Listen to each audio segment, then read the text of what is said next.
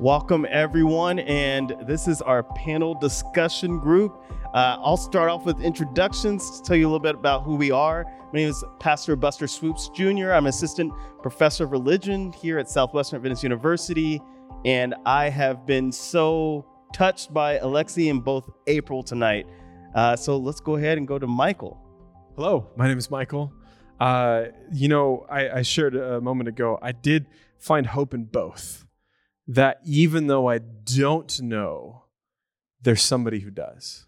Oh, okay. All right. Johnny, please share with us who you are and then share us where you found hope tonight. Uh, yeah, I'm Johnny, uh, married to a beautiful woman. Her name is Stephanie. She's way cooler than me. She should be up here. I'm just, I just got to give her a shout out. Um, I am a youth pastor over in Richardson, and I want to just piggyback off what you said.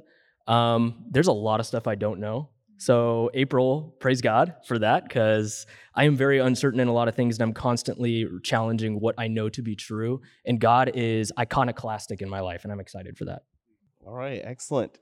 Next, we have Pastor Erica. Hi, I'm Erica. I am the youth pastor here in Keene. Um, and I found hope actually in the fact that, you know, as someone who does not love uncertainty, I find hope in the fact that like th- there's something good that comes out of uncertainty, right? Like there is wisdom in the uncertain, and it's not just uncertain because like you know just as this bad thing to deal with. There is there's hope there. Oh, okay, Pastor Abby. My name is Abby. I am a theology major, and I'm also a pastoral intern here at Keene. Um, the one thing that I really took away is that the answer is not in knowing the answer. The the hope is not in knowing the answer, but it's in knowing God. Um, and I think that's really cool because we don't have to have the certainty in order to have hope and faith. Man, all these were so good. It, you know, I, I, was looking over my notes here. I was looking at our notes, and I'm like, where do we start? But uh, Abby, you just touched on something there, and it really gets me to where Alexi was talking about. And he said, wisdom is seeing the world through God's eyes. But I have this question, and Michael, I think you're hitting on it tomorrow, so save your notes. But how do you see through God's eyes? How do you see through God's eyes? I think it takes a willingness to get into his presence, right? So to be able to put on somebody else's shoes or somebody else's clothes or somebody else's glasses, you've got to be in proximity to them.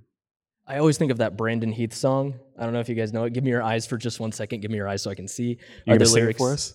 I'm not. I'm quoting the lyrics, not singing them. Copyright issues. so I I, I, resonate with that, and I think that that also builds on what you're saying with the presence, because you can't see the dignity of someone when they're just far away. When you're when you're scared to spend time with people, it's very easy to classify them as the enemy. But seeing them as someone you want to actually get to know, you have to be willing to submit your own view of them and your own view as the most important thing, and recognize maybe I can learn, maybe I don't know everything, and that's challenging. Oh, anybody else want to piggyback off of that because that opens up a whole nother gamut. Erica, looks like you're about to say something. well, it's just it makes me think my husband loves the song "Through Heaven's Eyes" um, from Joseph King of Dreams. Right? Yeah, Joseph King of Dreams. Um, and just that song "Through Heaven's Eyes" and this ability, right? Yeah, to take a step back and realize, okay, like my perspective, my what I'm looking at, how I'm looking at the world. I need to be able to step back and say, okay, as Alexi was saying, right? Like, what did God see? What did he see and say it was good? And then how can I adjust my view to align with that? And, and whatever I say is good, does it line up, right, with what he's saying is good? Okay. Um, yeah. Yeah, I, I think a lot of times we're spiritually ni- nearsighted. And so we just have this closed minded view of like what reality is. And it's like a tunnel vision. And so we prevent ourselves from seeing, like, from God's perspective, He sees this full picture and all we see is this little tunnel vision. So, okay. All right. So, seeing that tunnel vision, uh, April tonight was talking about that thin line between between true wisdom versus false wisdom. We heard in, uh, uh, certainty in there, experience, knowledge, insight how do we balance that that walk between that experience, knowledge, and insight and uncertainty? Because we all want to be certain. Am I correct about that? So how do we how do we toe that line? How do we make sure that we're leaning more towards God's way?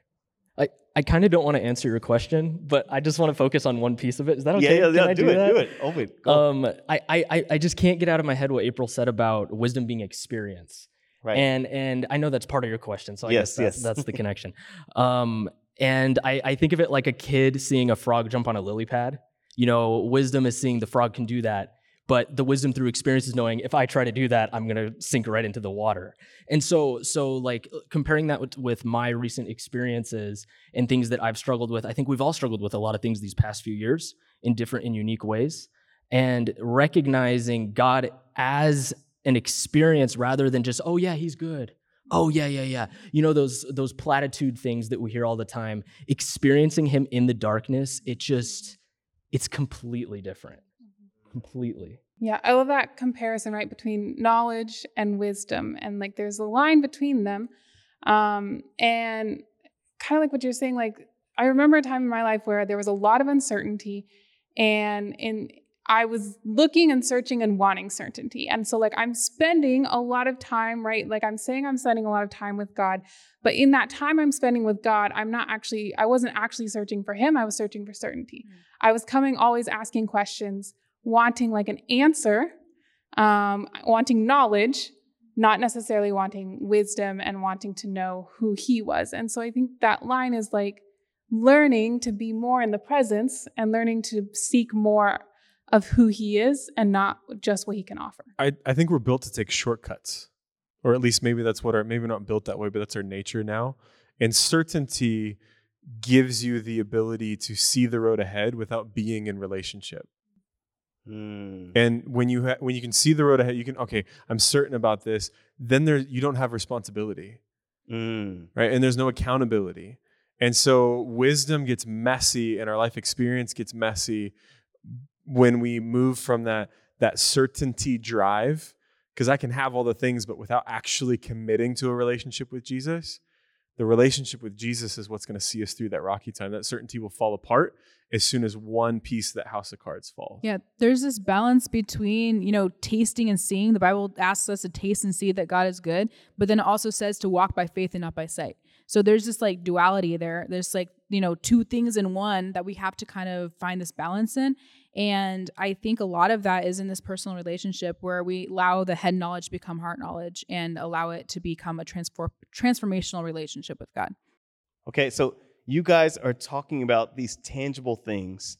Uh, what about someone out there today that's dealing with the struggle of wondering if God is real, of experiencing Him, of getting that insight, that knowledge of, we're talking about seeing through His eyes. Uh, what hope do you have for someone who's struggling with that tonight?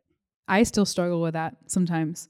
Um, it's okay to struggle with that. It's okay to ask the hard questions. Um, somebody had mentioned that tonight. It's okay to ask the hard questions. It's okay to um, hold God to His words and say, like, "Hey, like God, come through. I know that you're a man of your word, so come through and show me these promises that are true and that they're faith- faithful and true and that you are trustworthy." I think our world is in need of people that are willing to live life with people. Mm. So Okay. maybe to speak to the person that's sitting across the table from the person that doesn't have hope. I don't think the, the person that doesn't have hope doesn't need another sermon. They don't need another uh, slam a Bible down in your face and here's all the, the points of why you should have hope and just be happy. Oh, I'm happy. Can't you see it? Right. I think I think our world is in need of people that are willing to take the long journey of chasing wisdom together. And when we do that together, we can go far. You should be a pastor. Anybody else want to want to add to that, or anything else tonight that you want to leave the audience with, something that captivated you? I think something in in like you know for the person who's maybe not sure like is God real is is God out there does he care about me right and we're talking about knowledge versus wisdom we're looking at like chasing wisdom um and I think like look for the wisdom part. Like we want to seek the the knowledge. Like we want to know God is real. We want to know that um like I can physically see God. Like we want the tangible right? And yet we don't have the tangible physical. Like i can't see god in front of me right?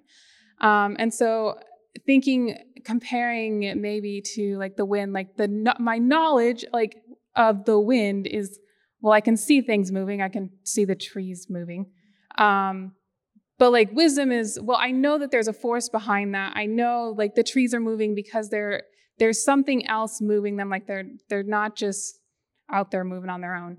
Um and so uh, applying that to god and being taking a step back and saying okay well where have i seen things moving? Where have i seen things um moving in my life moving in other people's lives that hints at something else? And maybe i don't have the tangible knowledge of I know for a fact that God exists, or I know for a fact that this was God moving. But I can see the traces. Um, I can see maybe the effects, right?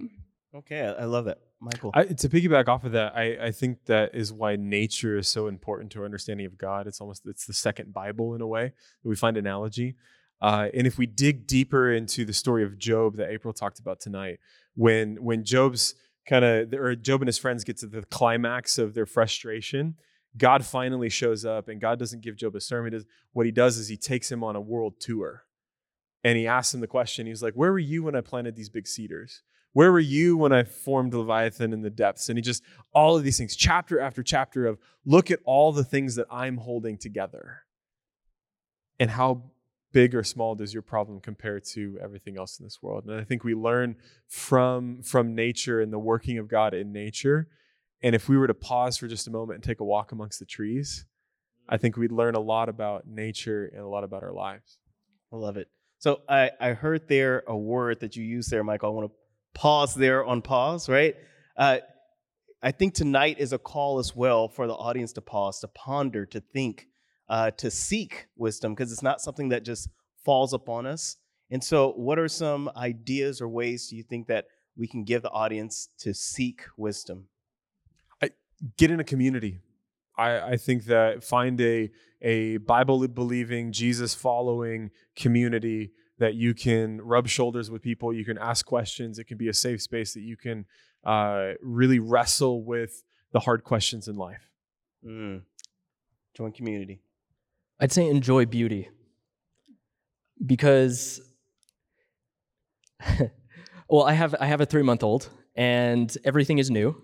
And so i'm i'm learning to recognize how amazing shadows are from fans and to recognize all of these little things in life. And and it just makes me realize how many little nuggets of connection god is leaving me throughout the day whenever i stop and slow down and recognize I'm not going to finish everything on the to do list, but maybe that's not what the goal for today is. Maybe my to do list item for today is to throw out my to do list, actually be present with the people I'm with, and be able to truly receive instead of just trying to delineate everything that I feel is important. Mm.